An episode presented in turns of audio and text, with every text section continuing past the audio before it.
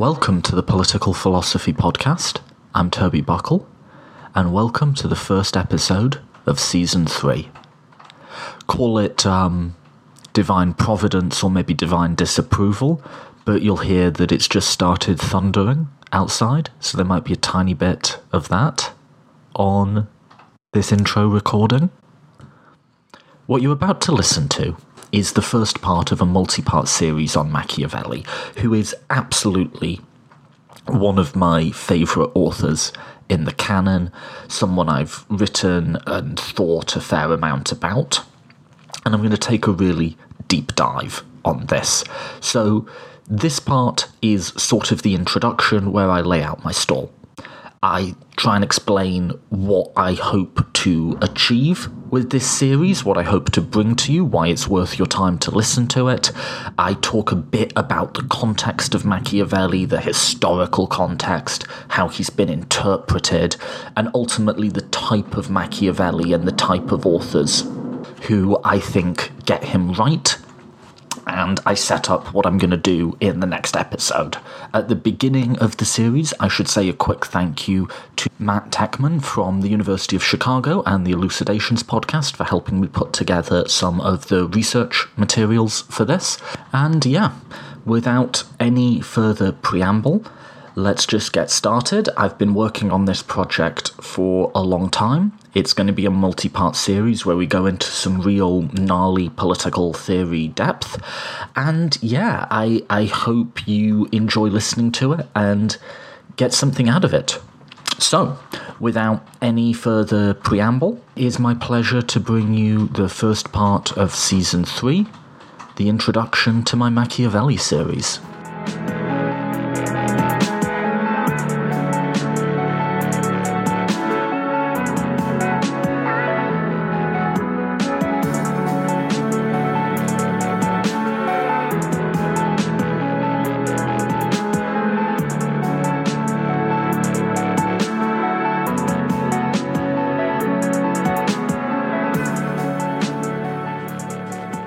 Is it possible to be free but not to know that you're free? It's not a trick question, it's something I've been thinking a lot about recently. And at a first approximation, I'm tempted to say, sure, I can certainly think of some specific examples where you could be free but unaware of it, just off the top of my head. I could have formed the mistaken belief that I was locked in a room and unfree to leave or unfree to do anything that would involve me leaving the room, but actually the door had been open all along, and the entire time I was actually free to leave. So that would seem to be a pretty clear instance in which I could be free, but mistaken about my own state of being free. But, but, but, but, there's two things about that example that I think can be a little misleading. One is it's a very specific time bound instance. Would it be possible to be free in general? Over the course of your entire life or many years, would it be possible to be free for extended periods of time and not be aware of it? To believe yourself, in fact, to be unfree?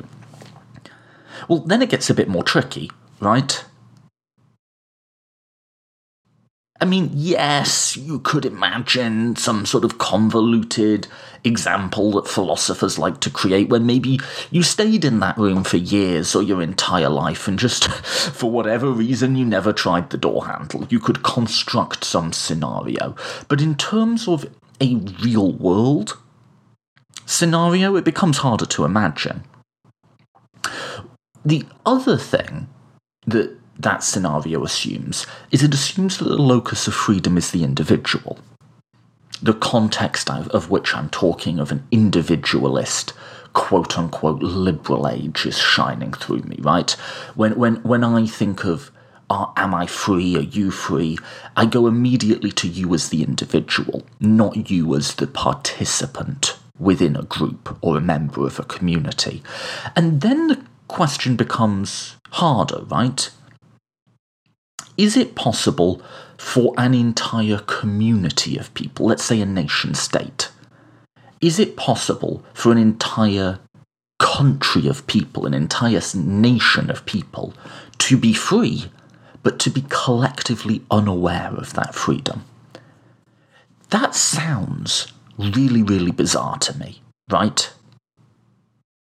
And yet, and this is the reason I ask it, and this is the reason I ask this question to launch this series, and why I've been thinking about it, that would seem to be the state of the world according to the prevailing idea of what freedom is, used by most elites, most powerful and wealthy people. That would seem to be the case. According to you know, the people who run our society, the CEOs and the politicians, at least the centrist to conservative ones, freedom is defined in a libertarian sort of way as the absence of deliberate interpersonal constraints, and more specifically, specific ones. If you have access to a free market, if you have, like, freedom of certain types of opportunity, you're free, right? Government isn't coming in and telling you what you can buy or sell or where you can work, you're free. And yet, the reality is that most people in our society, I'm talking here for America, but I imagine this would go for a lot of um, Western nations, they don't feel free. They can buy and sell and trade, they can participate in elections even. But I suspect most people or at least a large plurality of people living in America don't feel free, despite, according to what powerful people tell us freedom is, us having more freedom probably almost anyone else who ever lived. There's a similar paradox that I explored with um, Peter Singer in the last episode that, in spite of material affluence, we're not happy. Now, in some ways, that paradox is easier to explain it just might be the case psychologically and practically that material affluence actually doesn't make us happy, or it's not the only thing or the most important thing that makes us happy. The freedom question cuts a little deeper, though. Because there's only two ways you can go. If we have an overall societal definition of freedom, this sort of libertarian definition of no economic interpersonal constraints on the individual, and that definition does seem to be operative, or at least largely operative, and yet people just don't feel free, then one of two things has to be true. Either people are mistaken in general and in their collectivity about whether or not they're free. Most people in our society are wrong about it, in some felt experience sense, all the definition's wrong. It seems to me like one has to be true, right? Either people are wrong to feel unfree, which would be weird, or just the definition is wrong. Now, that's not the only game in town. In my last big long series that I did, which I covered on the history of libertarianism, I pointed out that this libertarian conception of freedom is very vulnerable to some to my mind at least, very powerful and very real world counterexamples. Can you really look someone in the eye and tell them that they're free when hmm. they're starving or when they're dying because they, they have a treatable illness that for lack of economic funds they're they're not able to get cured or when their entire life chances have been stymied because of a, a, lack of being able to have access to education or other social goods. Can you really say that that person is free just because, in theory, they're able to choose their employer, even though in practice they're not. And in theory, they're able to buy and trade goods and start a company, even though, again, in practice they're not. So I traced out another liberal or progressive notion of freedom that includes at its heart ideas of autonomy, ideas of development, um, and, and, and in a practical level would include access to those goods that people are made free, and I looked at the history of this from John Stuart Mill all the way up until the Beveridge Report, the document that laid the foundations for the welfare state in the UK, that quite explicitly said in order to be free, people need to have an education. They need to have economic security. They need to have access to healthcare. Like, lack of interpersonal constraints in a market sense is part of freedom, but it's not the whole story of what enables an individual to flourish and thrive. So, okay. Even with that one, and obviously I'm much more sympathetic to that latter, more expansive read of what freedom means. There's still an uneasiness there when it meets reality, and I say that as someone who does in many ways identify with that sort of progressive liberalism, is I can well imagine someone, and I don't need to imagine I know this person, I've been this person, right, who is more or less middle class, you know, again, has all the economic freedom, they can choose their job, you know, they're in a free market, but also has access, you know, has a good education, has access to healthcare, but still doesn't feel free in some fundamental sense. And I think there's a piece here that's missing. And we feel it only in its absence, but we feel the absence of a certain dynamic, animating force. And I feel its absence quite keenly in many debates that happen on the American left between so-called liberals and so-called radicals or you know centrists and social democrats where they just sort of seem to hit a brick wall between ideas of radically altering the social structure and ushering in a new utopia with a Green New Deal and a guaranteed job for everyone and all of these wonderful sounding goals, contrasted with um, the obvious antagonism that that approach has to political participation and the general setup of how our society is structured and managed. You can you can feel its absence in the UK right now, my home country, where people are throwing politi- throwing politicians at milkshakes. I'm going to leave that in. Throwing milkshakes at politicians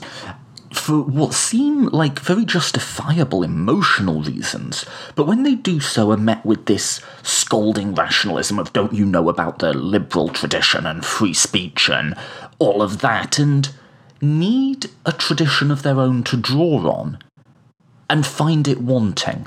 There's something missing at the heart of all of this. And, in a perhaps totally overambitious way, that's what I'm going to attempt to bring you. And I'm going to attempt to bring you it from one of the stranger and quirkier and also funnier and more jovial and more entertaining thinkers of the Italian Renaissance, Niccolo Machiavelli, who I haven't talked about at all on this podcast yet, but is up there with Mill as absolutely one of my favourite thinkers, both as someone to read and as someone whose ideas, I think, when properly understood, can be informing of how we should understand, practically and normatively, our role as citizens of the American Republic, our role as people who do not feel free, who yearn for something from our government and from our society that, that we know is real and urgent and important, but can often be difficult to name.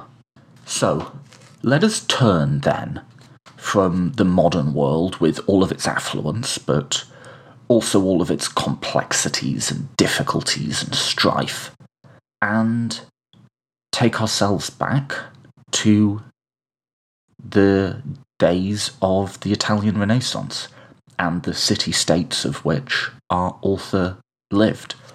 And I'm not going to get hung up on this problem, but as everyone who's said anything about Machiavelli notes, there are many, many, many different constructions of Machiavelli.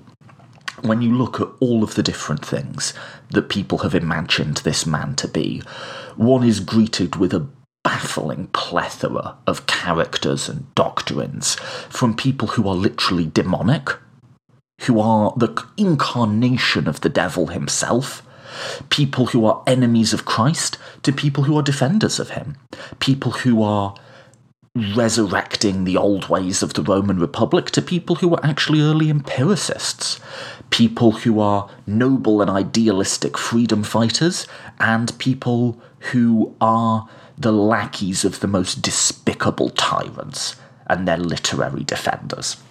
So, I won't get hung up on that. Um, one metaphor I've had in my head is imagine a vast mansion with many rooms and sprawling grounds, and throughout it all, there's many different people in many different forms, and I sort of imagine these as the many different constructions of Machiavelli that we've had. I'm not going to get hung up on that. I'm going to give you a specific account and I'm going to tell you as clearly as I can what methodological assumptions I'm making that gives you that account. But just know that when you approach the Machiavelli scholarship um, for the first time, you are just met with this bewildering assortment. So, if you're listening to this because you have a college paper on Machiavelli, my first bit of advice would be unless this is the title of your paper, do not attempt to write a survey of all of the different Machiavellis that have been constructed. Make some basic assumptions going in, which I'm going to do in this. But just to give you a flavour of this, one paper I've been reading that um, I think gives quite a nice overview of all of the different constructions of Machiavelli is uh, Machiavelli's Republican Political Theory in Philosophy and Social Criticism. I'm almost certainly going to mispronounce the name wrong by Dragosia Vujadinovic. Um, it's a Serbian name, so just apologies for that in advance. He gives this really splendid overview of um, the historical baggage that Machiavelli comes to us with. So, quote Interpretations of the Prince from the 16th century to the 18th considered Machiavelli to be, quote, a teacher of evil, end quote, and often simply reduced his theories to this idea of Machiavellianism. Indeed, even five years after his death, the Prince was published in Rome and provoked sharp reactions from the Roman Catholic Church. It was put under the Index of Prohibited Books in 1599. The Inquisition decreed the utter destruction of all of his works, which was confirmed by the Council of Trent in 1564, and they were to remain in this prescribed status until 1890 Cardinal, Cardinal Reginald Pole was among the first to harshly rebuke Machiavelli in 1536. In his book, Apologia and Carolarium versus Caesarium, Apology to the Emperor Charles V, he qualified his method as satanic. Machiavelli himself as, quote, an enemy of the humanity, and his book The Prince as the devil's Bible, which had been written by the devil's hand. According to Gauss, the writer for the introduction of the prince, the prohibition on Machiavelli's works was understood to be a signal for numerous attacks against him. Therein, both writers and dramatists from the 16th century and onward, including Shakespeare, used his name in the negative sense, the stigma of Machiavellianism. End quote. And that's the Machiavelli many people are familiar with.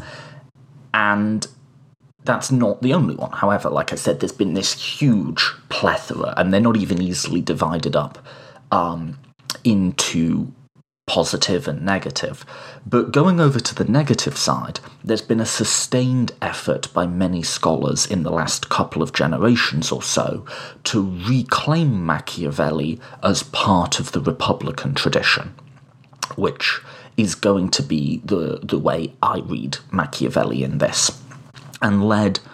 I, I think one can't do, do this without talking about Quentin Skinner who has been, I think, a big figure in, in some ways, bringing Machiavelli in from the cold, although certainly not the only person to have tried to do so. And Quentin Skinner reads Machiavelli as holding a particular idea, a particular conception of what freedom is, that he thinks is going to be relevant and informing to making sense of the world we live in today. So, in other words, Quentin Skinner is on a very, very sort of similar project to the one I outlined at the beginning, which is we need some sort of new idea about what freedom is, because clearly our current ones seem to be inadequate in a number of ways.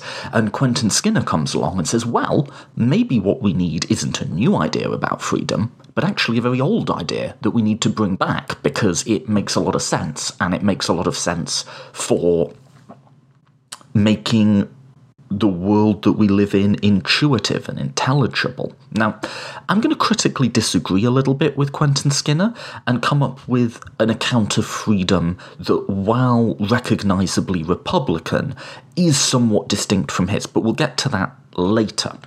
Let's just begin with what Quentin Skinner is doing here and what account of freedom is he reading Machiavelli as having, and that's going to be our starting point. And one of the things I really like about Skinner is, I mean, firstly, he's just a beautiful writer and a beautiful speaker. Like, he's a pleasure to read.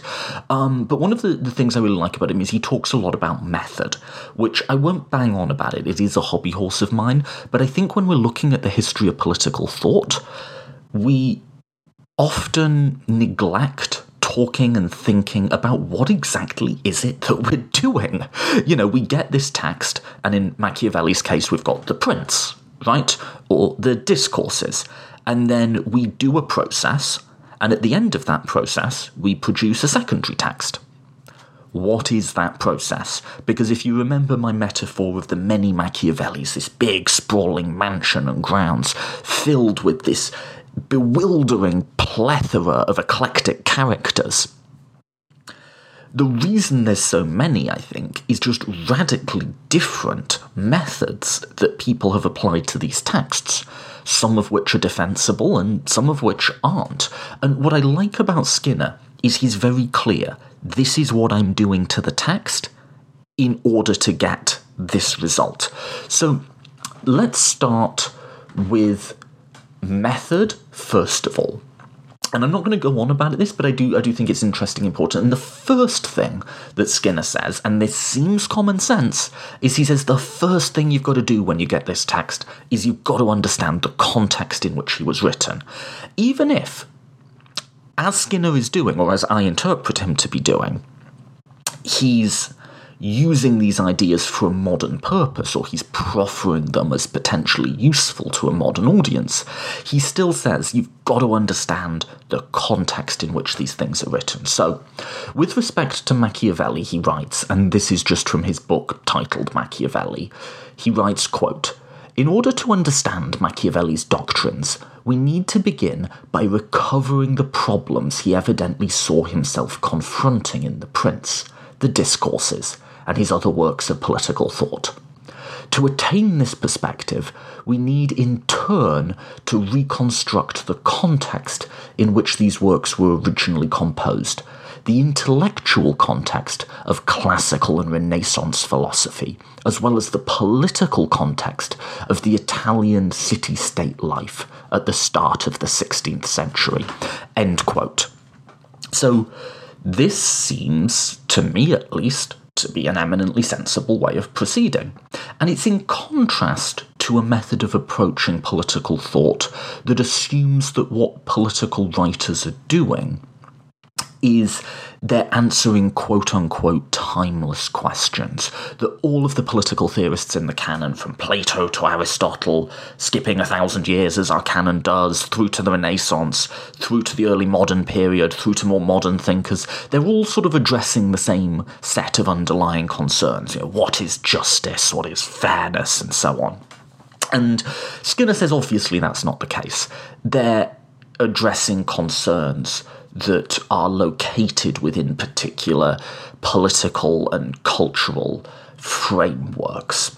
Now, some people might push back on that and say, actually, in Machiavelli's case, He, he clearly actually thought he was doing the latter. Machiavelli thought he was answering timeless questions. He says very explicitly in both The Prince and the Discourses, he says, you'll actually find that the same solutions which the Romans put in place are operative today, and that by reading history, we can sort of access, I don't know if you'd have called them timeless truths, but sort of underlying and unchanging axioms and constraints on human conduct.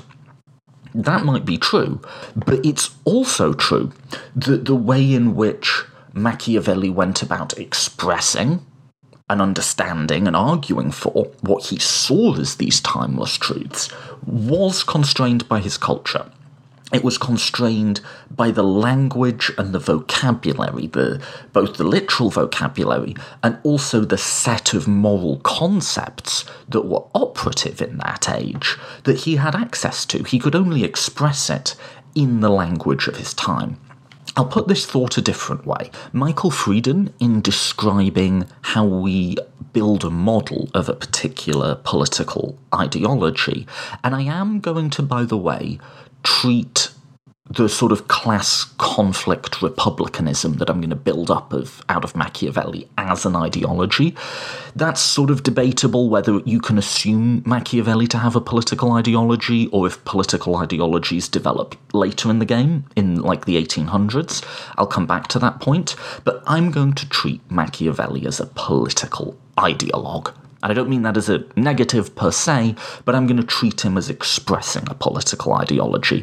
Michael Freeden tells us that you've got to understand that ideologies are bound by two sets of constraints, which are loose and can be bent, but can't be fundamentally broken.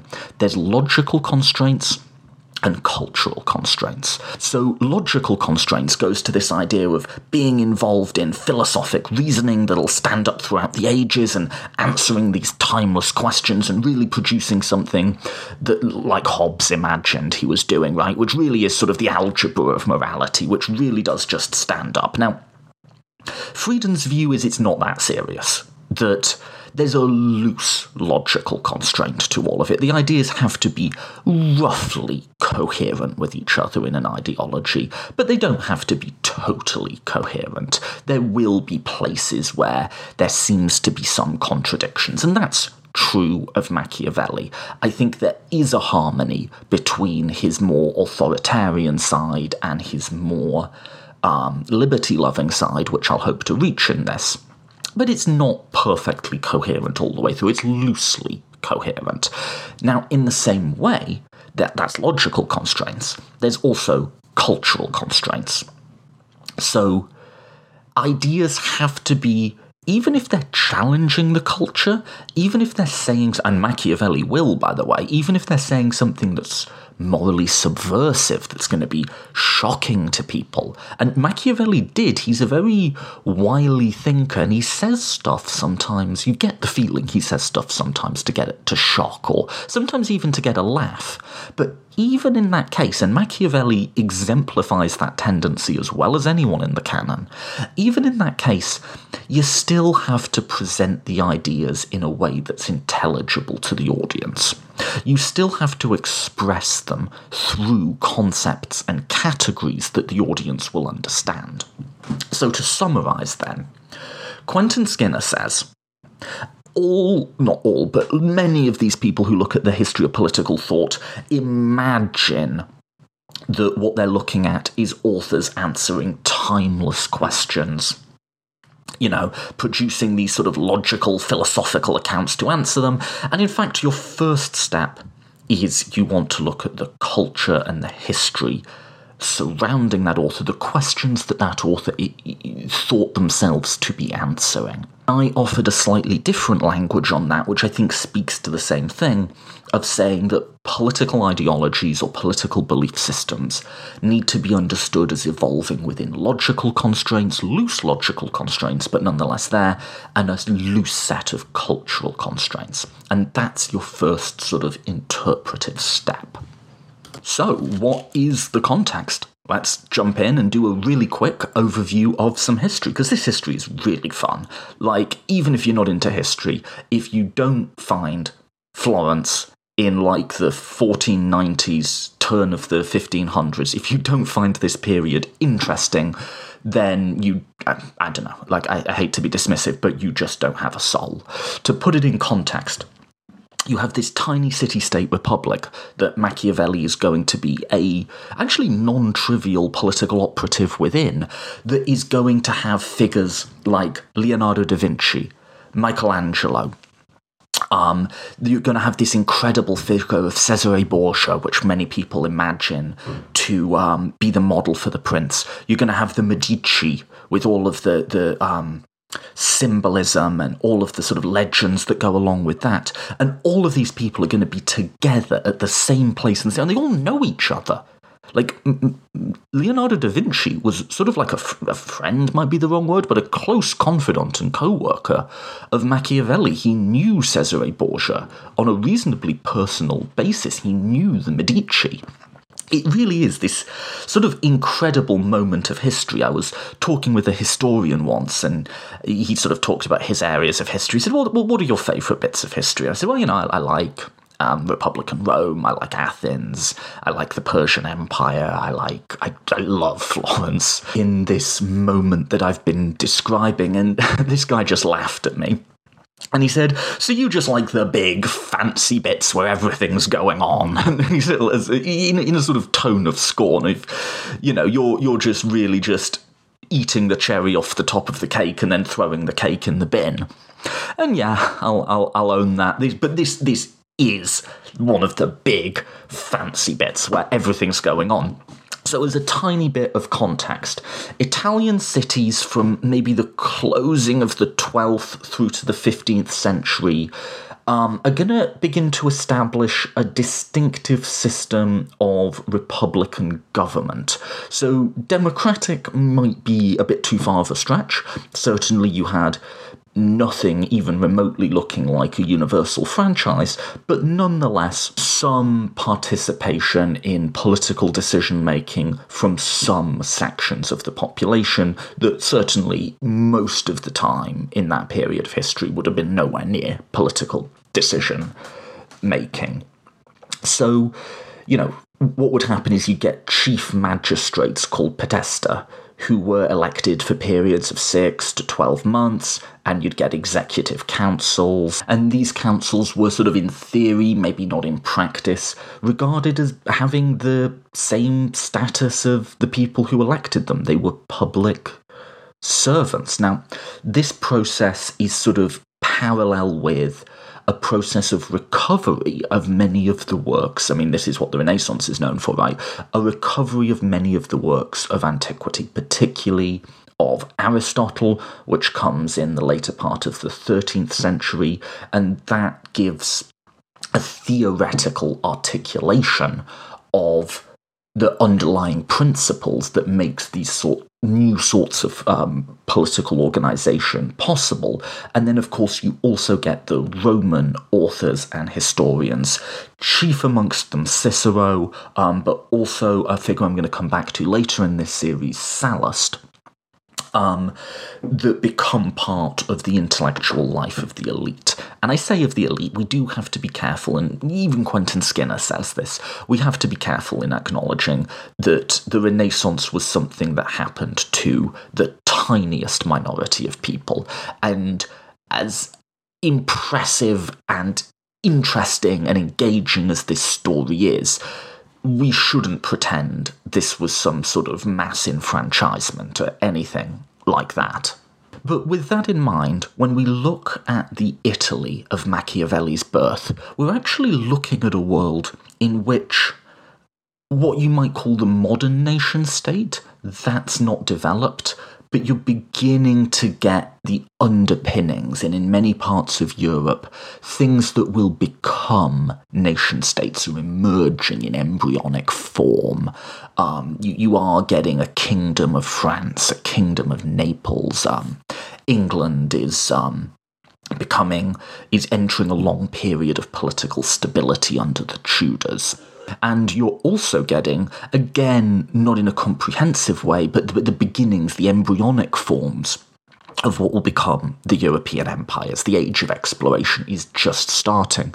But Italy seems to be left out from all of that, Italy is a patchwork of different states, and perhaps analogous to ancient Greece these states are sometimes at peace, sometimes at war, and to the modern or outsider eye, they have a bewildering variety of different constitutional forms. So some are ruled by strongmen, some are ruled, like I say, in this sort of more republican form of governance that's popular. Some are ruled, the papal states, directly by the Catholic Church. And by the way, at this point, there is only the Catholic Church. The Protestants haven't invented themselves yet, although there is the stirrings of discontent, as we'll see. And in Florence, as Machiavelli comes of age, there's kind of this compromise that has been formed where you have a theoretically republican government that sort of in practice is managed and maintained by a particular family, the Medici. The Medici are very, very wealthy, they're bankers, and they sort of run the city in almost like. With all of this, by the way, there's going to be some historian who's going to disagree with me, so just take that as a pinch of salt. But they sort of run the city in almost like a godfather style of governance. And I mean that sort of in the good way, in a way that the godfather provides a sort of sympathetic look at that structure of like a hierarchy of clientels. In other words, people like and admire the Medici in many ways. They give a lot of their money away. They're great patrons of the arts. A lot of the wonderful works that, that we know from the Renaissance come from Medici patronage. And there's sort of this system where you know, people are close to them. If you think of that scene at the beginning of The Godfather, people bring them gifts and honour them, and they go to them in their time of need. And it's a very sort of personal form of political authoritarianism. Now, this is a family that's had its struggles, it's had certain people within it assassinated, and there's been like a whole Godfather drama leading up to this point. And in 1492, which is a year that's significant for other reasons, right? But in 1492, the great patriarch of the family, Lorenzo de' Medici, is dying. And this has been a man who has been as successful as anyone in Italy has been within his lifetime. He has really managed the city through crisis, through tumults. He's formed and broken alliances with popes. And in spite of that, when he dies, he's very anxious and very concerned and very, very afraid. And he's afraid because his wealth, his opulence, has been condemned by a popular preacher called Savonarola. This is a a Protestant before they were Protestants, we might say. And I can't help myself, historians are going to hate this, but I, I, can't help making a Game of Thrones reference here to that cult that imprisons Cersei. That he wore very simple garb, just this tunic, habit, sorry. He would self flagellate, so he was obsessed with sin and purity and when he felt he wasn't being pure enough, he would he would beat his own back with a whip as penance. That sort of dude, right? Very morally pure, very concerned with no more prostitution, no more homosexuality, both of which, by the way, were things that the Medici were completely fine with, both as a matter of their personal morality and their governance of the city, uh, very, very antagonistic towards wealth, towards usury, the borrowing of money and the charging of interest. This was a sin, to the extravagance of the artwork, to the sinfulness of these depictions of um, naked male bodies from um, from antiquity that were being revived in the Renaissance.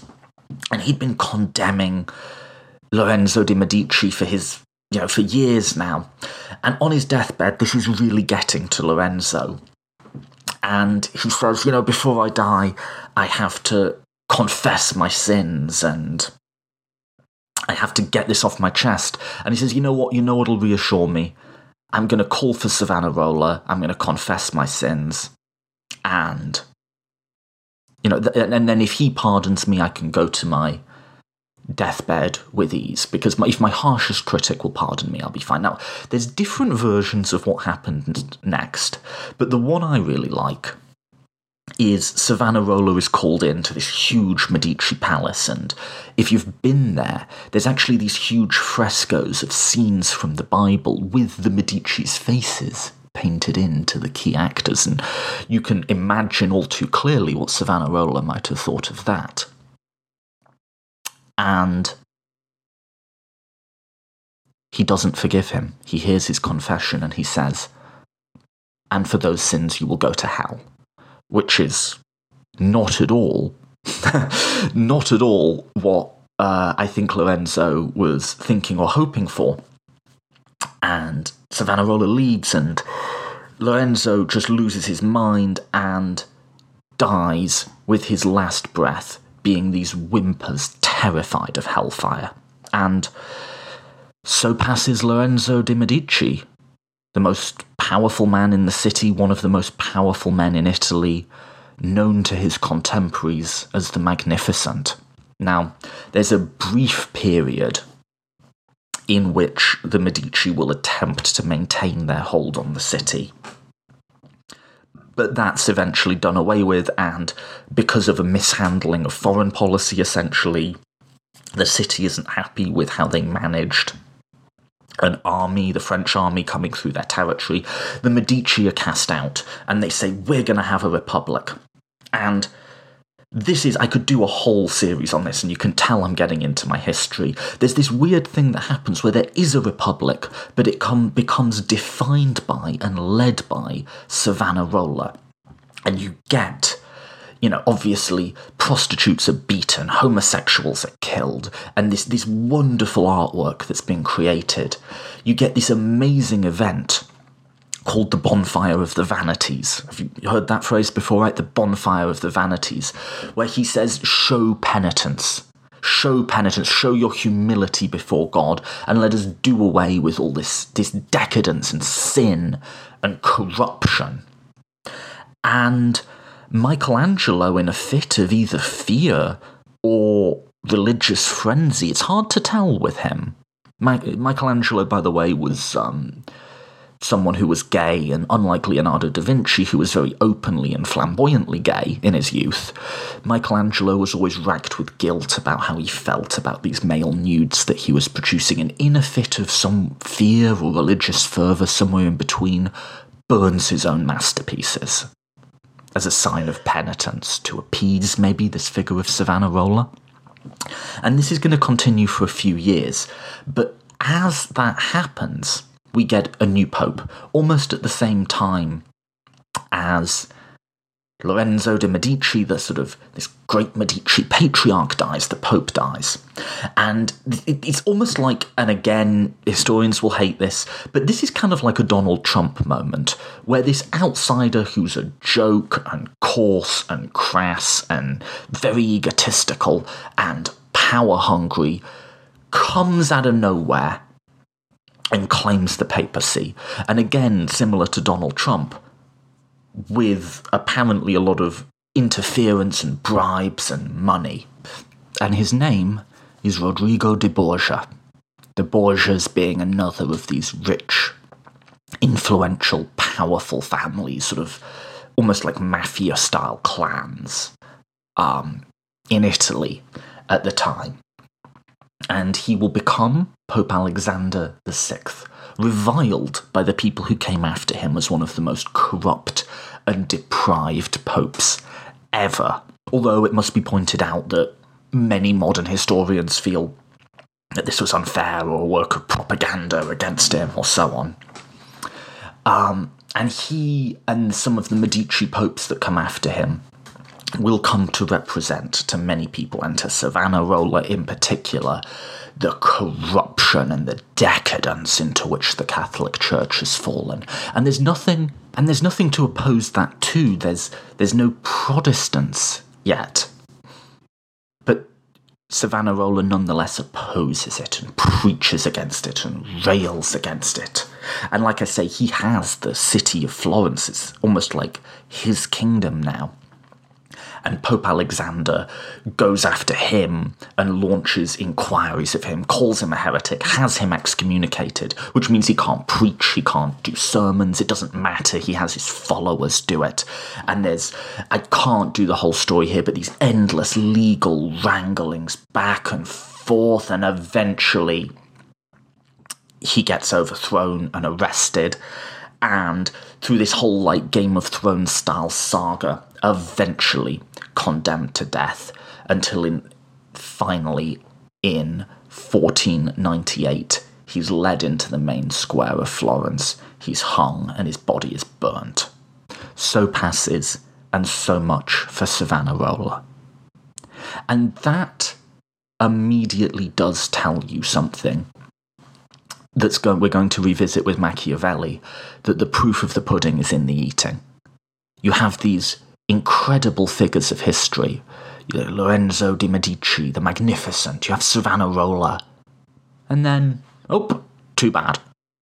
You have to hold your state. You have to maintain your status, as Machiavelli tells us in The Prince. And when he dies, then instead of reverting to Medici rule or whatever, these republican institutions that have sort of been there under Savonarola, although always sort of tempered by his puritanical, although Puritans didn't really exist back then, but puritanical influence, proto puritanical influence really begin to reassert themselves. And Florence just suddenly takes off, and you're going to get this amazing story, which I might be able to revisit, but I've already gone on far too long with this historical context. It's just so good, isn't it? Isn't this historical context just so good? This is the best historical context of any figure in the canon, except maybe like Plato or something. But the difference is Plato was a sort of cynical, outside aristocratic observer. Machiavelli was in it because when this new Florentine Republic really comes into its own, he's going to gain a non trivial position within it. He's going to have significant powers and a staff, and he's going to be the person who goes out and negotiates with all of these different rulers around Florence, many of whom there'll be this figure who, um, one of the bastard sons of this new pope, this Borgia pope, Cesare Borgia, who's going to take over a lot of central Italy and consolidate it into his rule. And Machiavelli has to play him against other people and play them all off against each other to sort of keep Florence safe. Um, Florence will expand its dominions. Machiavelli personally will lead the armies that recapture Pisa. It's this incredible story. Um, perhaps sometime I could do just a narrative history of it. But that is the context of this man, and it will eventually end. And Medici rule will be in, reinstated, and Machiavelli will well, he'll be arrested and tortured as someone supposedly against the Medici, but he'll get free eventually and he'll go in as an older man, although not that old, maybe like 60, he'll go into exile. And then he'll write his works that we know him for. Now, that's getting ahead of ourselves a bit, but that is the context of this. And like I said earlier, it's some pretty good context, right? So what do we what do we draw from all of that? When I did my libertarian series, I talked about the factors that any thinker writing in the 1800s had to contend with. Any thinker in the 1800s has to contend with urbanization and the industrial revolution. They have to. It's what's going on. And even when they're not talking about it, they're talking about it. So what is a writer in the Italian Renaissance talking about now that I've given you all of that that that context? Well, there's one big one that's going to be uh, huge for this story of um, reconstructing Machiavelli as a republican thinker, and that's obviously the contrast between one man princely rule or autocratic rule or republican rule. That's obviously going to be a huge concern for people who live in this patchwork of states, uh, some of which have ruling clans uh, like the Medici, some of which have outright tyrants, but some of which have this comparatively modern form of government justified by these ancient texts of, of like republics. So that's going to be huge. There's there's also two other notes which I want to draw on, which is the first is the the formation of the modern nation state, and together with that, the beginnings of thinking about colonialism and a sort of expansionist foreign policy. And the other is religion. You are seeing the beginnings, the latent forms of what will become Protestantism. But let's stay with princes versus republics, because this is the sort of one of the sort of central conflicts with which all the thinkers of the age were concerned with, and with which Machiavelli will be interpreted. And if you imagine again my metaphor of the big room of the many Machiavellis, you can sort of cut them down. Here's another way of dividing up that space is those Machiavellis who were there for the princes, who were advisors to princes, who were arguing for princely rule, and those Machiavellis who were arguing for republics, the Republican Machiavellis. And this is made the more difficult by the fact that there's two different books that people go to for Machiavelli there's The Prince and The Discourses. The Prince is a mirror for princes. This is a genre of writing that exists and has existed for a while in this world, where essentially people write down bits of advice, you know, how to govern well and wisely and justly. And Machiavelli writes one that is a little bit morally subversive, to put it mildly. The other is the Discourses, where he um, looks at the works of Titus Livy, this Roman author, and really presents a quite full throated defense of republicanism as a system of government. And Machiavelli scholars have always sort of wrangled over which is the real Machiavelli, whatever that might mean. Is there a reconciliation between those two works? Or are they, are they just two different sides to him? Which one which one should we start with? And that also goes down the line of like, do we view Machiavelli positively or not?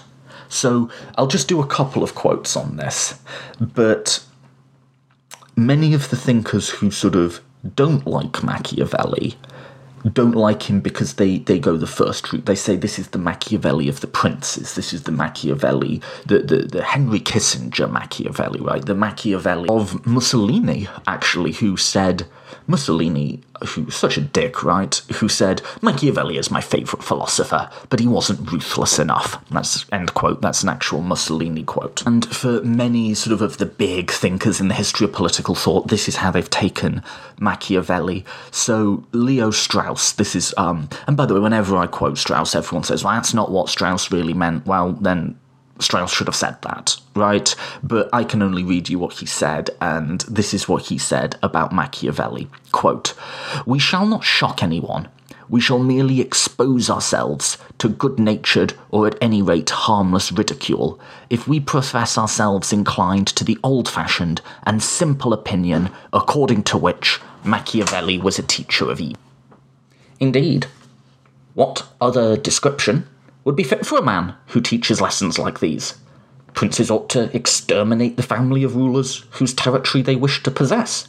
Princes ought to murder their opponents rather than confiscate those property, since those who've been robbed, but not those who are dead, can think of revenge. Men forget the murder of their fathers sooner than the loss of their patrimony. It is true that only evil men will stoop to teach maxims of public and private gangsterism we are forced to say that Machiavelli was an evil man. Machiavelli was indeed not the first man to express opinions like those mentioned, but Machiavelli is the only philosopher who has lent the weight of his name to any way of political thinking and political acting which is as old as society itself, so much so that his name is commonly used for designating such a way. He is notorious as the classic of the evil way of political thinking and political acting. Machiavelli proclaims openly and triumphantly a corrupting doctrine, which ancient writers had thought covertly with all signs of repugnance. End quote. So, that's the read of the Machiavelli of princes that we get from Strauss, right? And there's sort of an allied one with that that says, yes, this was like an evil dude, but actually, in some ways, this analysis of power was actually, in a weird way, a sort of forerunner of empiricism. He's sort of taking morality out of politics. So this is um, Gauss again from his introduction to the Prince. He says, quote, Machiavelli would have been right to conclude that the core of the state was power. In regarding the state as a dynamic, expansive force, Machiavelli was closer to reality and realpolitik than much 19th and earliest 20th century thinking. In this respect, is modern. End quote. So that's the idea that in many ways, Machiavelli is, is a modern thinker. I don't agree with that, and later in the series I'll explain why, but that's just a sampling of some of the ways that people have interpreted this legacy. But let's turn away from that and let's turn back to the Republican Machiavelli. And there's a lot of people who've argued from it from that point of view as well. So Costa Kowalski, in his book entitled Machiavelli, writes Quote, Without any attempt to negate the considerable advice Machiavelli gives to princes and all others who strive towards the heights of power, it is intended for this book to demonstrate that Machiavelli possessed a firm knowledge of how a state is to be founded, or how a or ruined, or corrupted, or improved, and to demonstrate that he was a supporter of freedom, republicanism, and the rule of law, and that he had been much less a teacher of evil and much more a teacher of virtue, of conceived as a creative force in history. End quote. And that ambivalence is quite common, actually. So there's a number that fall between, and to sort of try and play it on both sides and do both the princely Machiavelli and the Republican Machiavelli. So David Held in Models of Democracy, which I think anyone doing an undergrad politics, political theory course will read, says, quote, his judgment moved uneasily between admiration of a free, self governing people and admiration of a powerful leader able to create and defend the law. End quote. His judgment moved uneasily. Now, I'm going to say that I think that's wrong. And I'm going to start with Skinner and build out this Republican Machiavelli, because I'm making the methodological assumption that what I'm building is an ideology. So, my first step in looking at these texts is to ask what was the context in which they were written and what are the cultural constraints that were operative. And we've just looked at a lot of the context, but particularly the context is this uneasy struggle between one man princely rule and republican rule. The other constraint I'm putting on is a loose logical consistency. I'm looking at these texts, hoping and expecting to find a view that will contain its contradictions, but in terms of its foundational aspirational values, it has a broad coherence. And that, surely, has to be our next methodological step. What are the ultimate values that this work is appealing to? We have kind of at the moment a mess of seemingly conflicting statements. But what are the ultimate, what Michael Freeden would call core concepts? What are the central ideas around which this particular ideology, system of belief revolves. So, in my ideology series, I talked about how the absolute foundational values of libertarianism tend to be individualism, freedom, and property rights. What are we really digging at here? Well, Skinner places Machiavelli within the tradition of defending Republican liberty, which I think is definitely correct. And when looking at this, Skinner always starts with, and he starts with this with Machiavelli, but a lot of writers, Skinner always draws together different thinkers. So I recommend if you want a quick overview of sort of Skinner and his style and his sort of particular argument, um, you could look at, quote, um, a third concept of liberty from the proceedings of the British Academy in 2002, when he says, that these Republican thinkers, quote, owe their phraseology entirely to the analysis of freedom and slavery found at the outset of the Digest of Roman Law, which was um, a text that become very influential for these Renaissance thinkers, particularly Republican thinkers. And the passage cited defines slavery as, quote, being subject to the dominion of someone else. So this establishes I think, the central conceptual relation of Skinner's Republican ideology, that of freedom of non domination, by maintaining its converse, that slavery, non freedom, is domination. To be a slave is to be subject to domination, hence, to be free is to be not dominated. From this, um, this is an argument in a lot of his works, um, Skinner will go on to argue that accepting this definition led the theorist to value individual self rule. No one is your master, no one can have absolute dominion over you, which in turn led them to believe that the political system under which you live has to be participatory in order for you to be free. So the argument would be this to be free, you must be non dominated if you have someone who can exercise absolute power over you, that is a system of domination, and hence you are not free.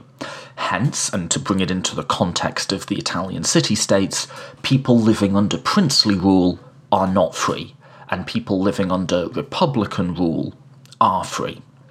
And this is that is sort of the Skinnerite argument in a nutshell. Now, that would, to my mind, suggest itself of a number of applications in the modern world. Skinner tends not to do that, although if you have a look at another Republican theorist and friend of the podcast, Philip Pettit, um, he does bring that into a number of sort of left wing social democratic positions.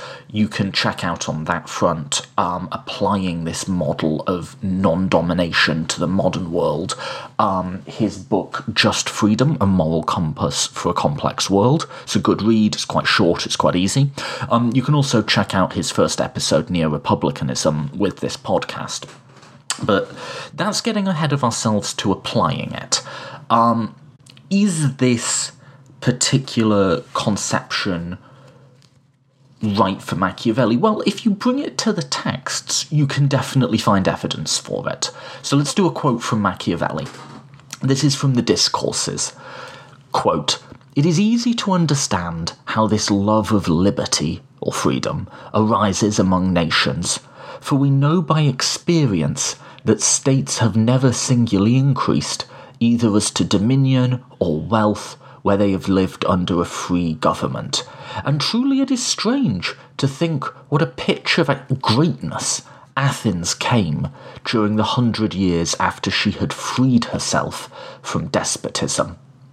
And far stranger to contemplate the marvellous growth which Rome made after freeing herself from her kings.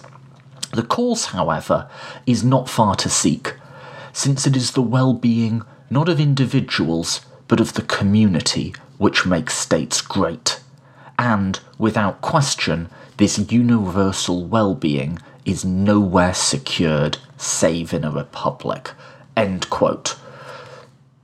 Okay, so that would seem to back out, back up this, what Skinner's arguing, right?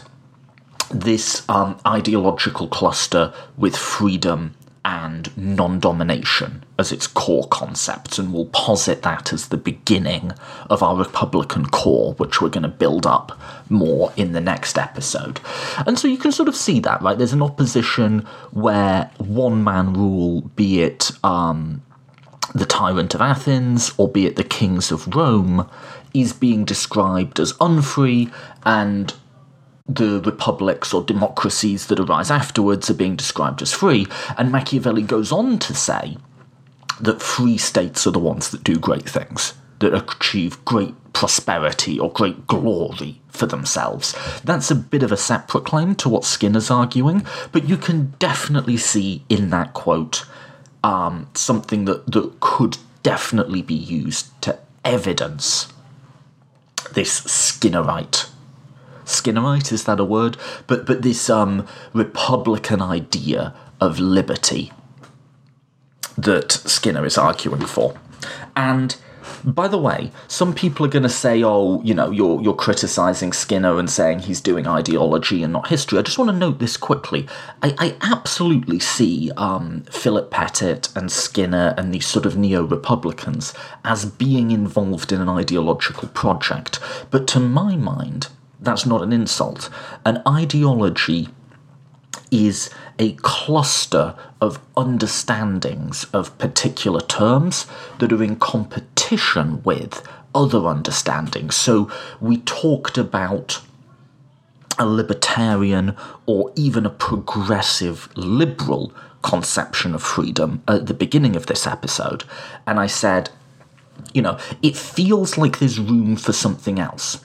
And I think definitely Quentin Skinner and Philip Pettit, and many others that you could talk about in that space, they're not the only two, have had that thought, and they've gone back to history and they've found this other idea of freedom freedom as not being dominated, as opposed to freedom as not being constrained. And they've said this, this seems to, to speak to me more, and we offer it as an example. So, to my mind, that is an ideological project. So, to quote um, Michael Freeden, whose model of ideology I'm going to be using to inform this work, quote, an ideology will link together a particular conception of human nature, a particular conception of the social structure, of liberty, of justice. This is what liberty means, and this is what justice means, it asserts.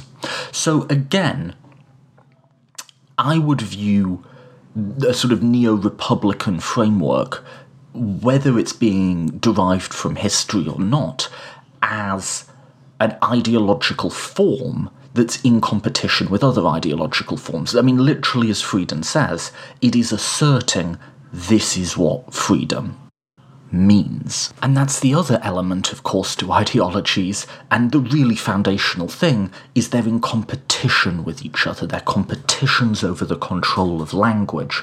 So, again, to quote from Freeden, um, this is all in ideologies and political theory, which I draw from a lot in all of my solo episodes. He says, quote, Ideologies are hence struggles over the socially legitimated meanings of political concepts and sustaining relationships they form in an attempt to establish a correct usage, end quote. A correct usage. That's again a theme I've referred to a time and time again, and this goes to why we would look at history, and why I'm going to quote a lot from Machiavelli to you in these upcoming episodes, is ideologies don't just come into the world and say, This is a nice idea. They have a bit more teeth to them than that. To really gain traction, they say, This is right. This is objectively true. Libertarians do this all the time. You just need to understand the laws of economics, right? They, they, they, haven't just said you need to understand that this is my preferred variant on freedom. They've backed it up with a measure of objectivity. And to do that, as I discussed in that libertarian series, they've evoked the armour of science, right? So that's one reason that we might go back to history, we might go back to Machiavelli and the Italian Renaissance to look at what they thought about freedom, is to legitimate it. If we are going to create some animating, dynamic ideal of what we want in society as members of the left today, we need to give it this this credibility we need to be able to say this is the correct usage. Now one way of doing that is through science through claiming it's science in the, in the way that, like I say, libertarians will invoke the science of economics, Marxists will invoke the science of historical materialism, early thinkers like Herbert Spencer will say the science of evolution somehow proves that my theory is true. But the other way you, you can legitimate it, and I think actually a more valid way, is through history to say this has a historical and legal and philosophical tradition behind it right? Remember, I mentioned milkshakes at the beginning. The people who argue for free speech and whatever immediately, immediately bring in that legal and philosophical and historical tradition to their arguments about free speech and civility and all that, right? It's there, it adds weight. And we are. Politics is about timelines. It's about drawing legitimacy from the past as well as projecting it into the future. So there's nothing, not only is there nothing wrong with, but to my mind, it's much more desirable to seek our legitimacy from the past as opposed to wearing this sort of nasty suit of cannibalized science around it. So I think there's nothing wrong with that. And I think drawing from a time when republics, democracies were sort of first sprouting up again after a thousand years being dormant, and what did those people think freedom was? I think that's that's not only an okay thing to do, I think that's a terrific thing to do. It's not the only thing that you can do with those texts. There's many other projects you can do with them. But but this looking to the texts to legitimate our ideology is, I think, a really key function of what we do with them. More than that, we're not just going to the texts, and this is going to bring me into where I'm going to start to disagree with Skinner. We're not just looking at the texts to validate what we already believe. We're looking to them for sources of imagination. Dale Martin said this in my interview with him about um, the New Testament is he said it's not a guide. It's not you read the Bible and you do what it says. In the same way, I don't think you know we read Machiavelli and we think, ah, you know, now I will, uh, you know, establish a principate of the Romagna region of Italy. No, of course not. Right? We're not literally applying every step from it. We're looking for it as a source of inspiration for how we conceptually see the world. And one thing Republican writers like Skinner, like Pettit, claim to have found is a new way of seeing liberty.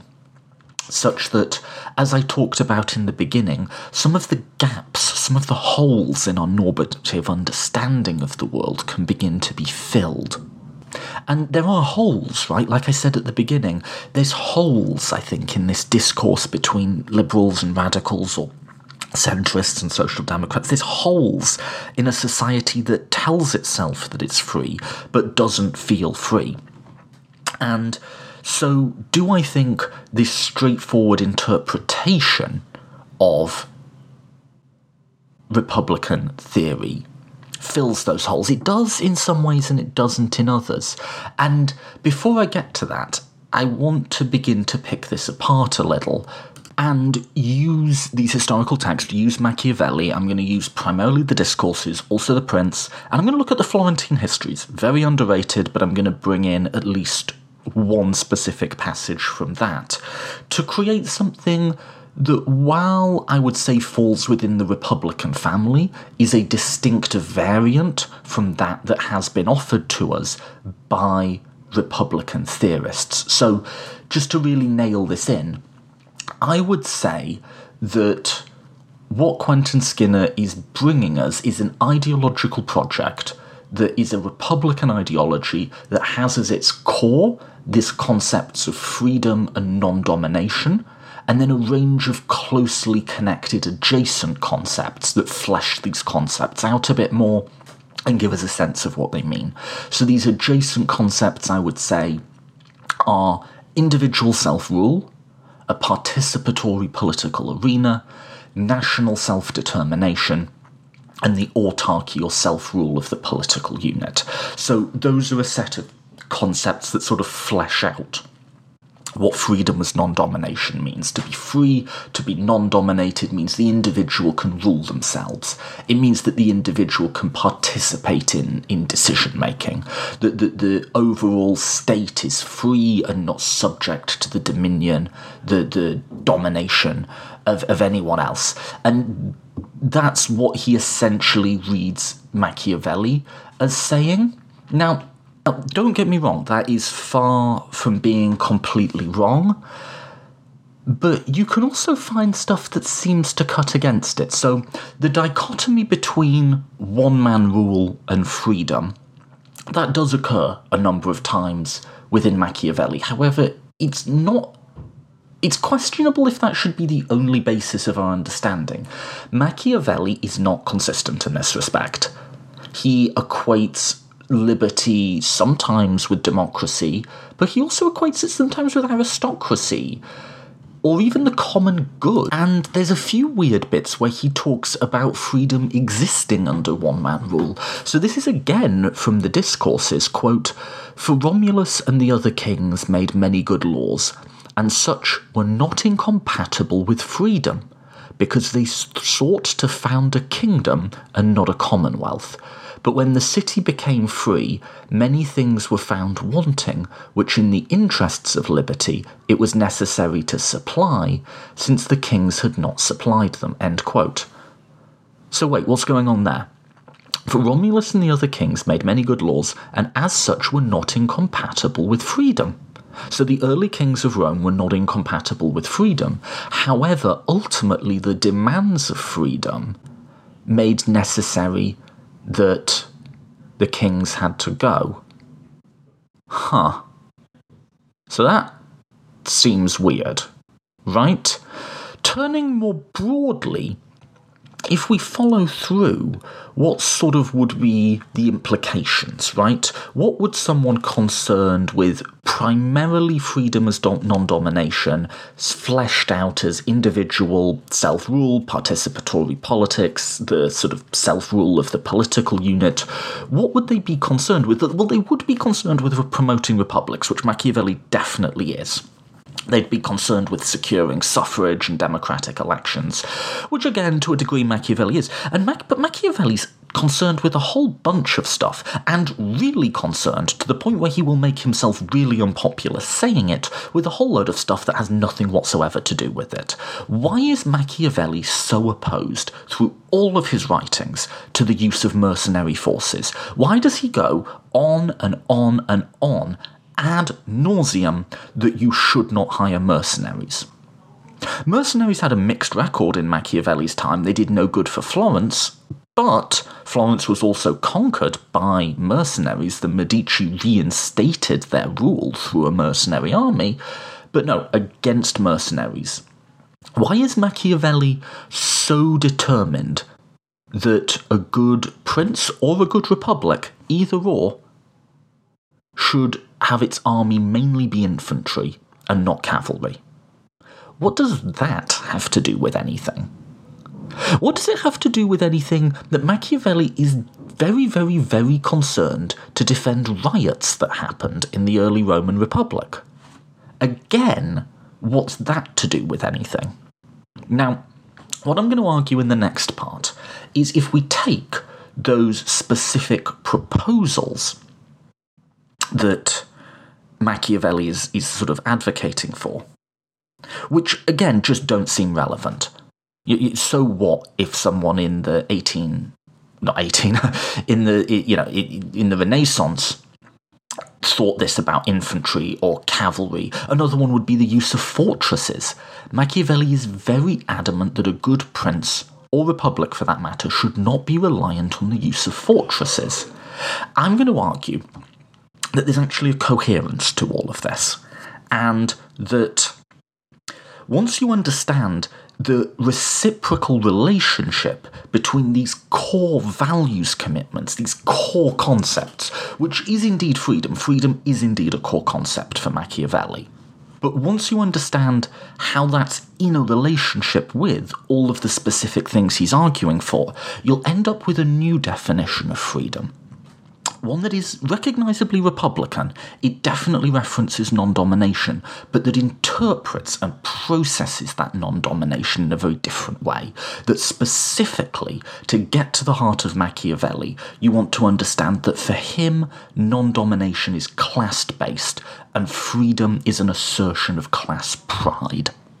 And once you get that and the relationship with some of these sort of linked adjacent concepts, everything starts to make sense and you can attain not a perfect, but a rough logical coherence between the two Machiavellis that we've looked at in this episode, the princely and the republican, as well as make sense of why he's so adamant about some of the other stuff that he bangs on about. Because Lest we forget, The Prince is a very short book. The bit in the discourse is about Republic's first half of first book. He bangs on about this other stuff for another three books. Why? That's the question I'm going to answer in the next episode. And in doing so, I think we'll produce something that is useful, that is genuinely relevant and practical, in answering some of the questions I posed at the outset.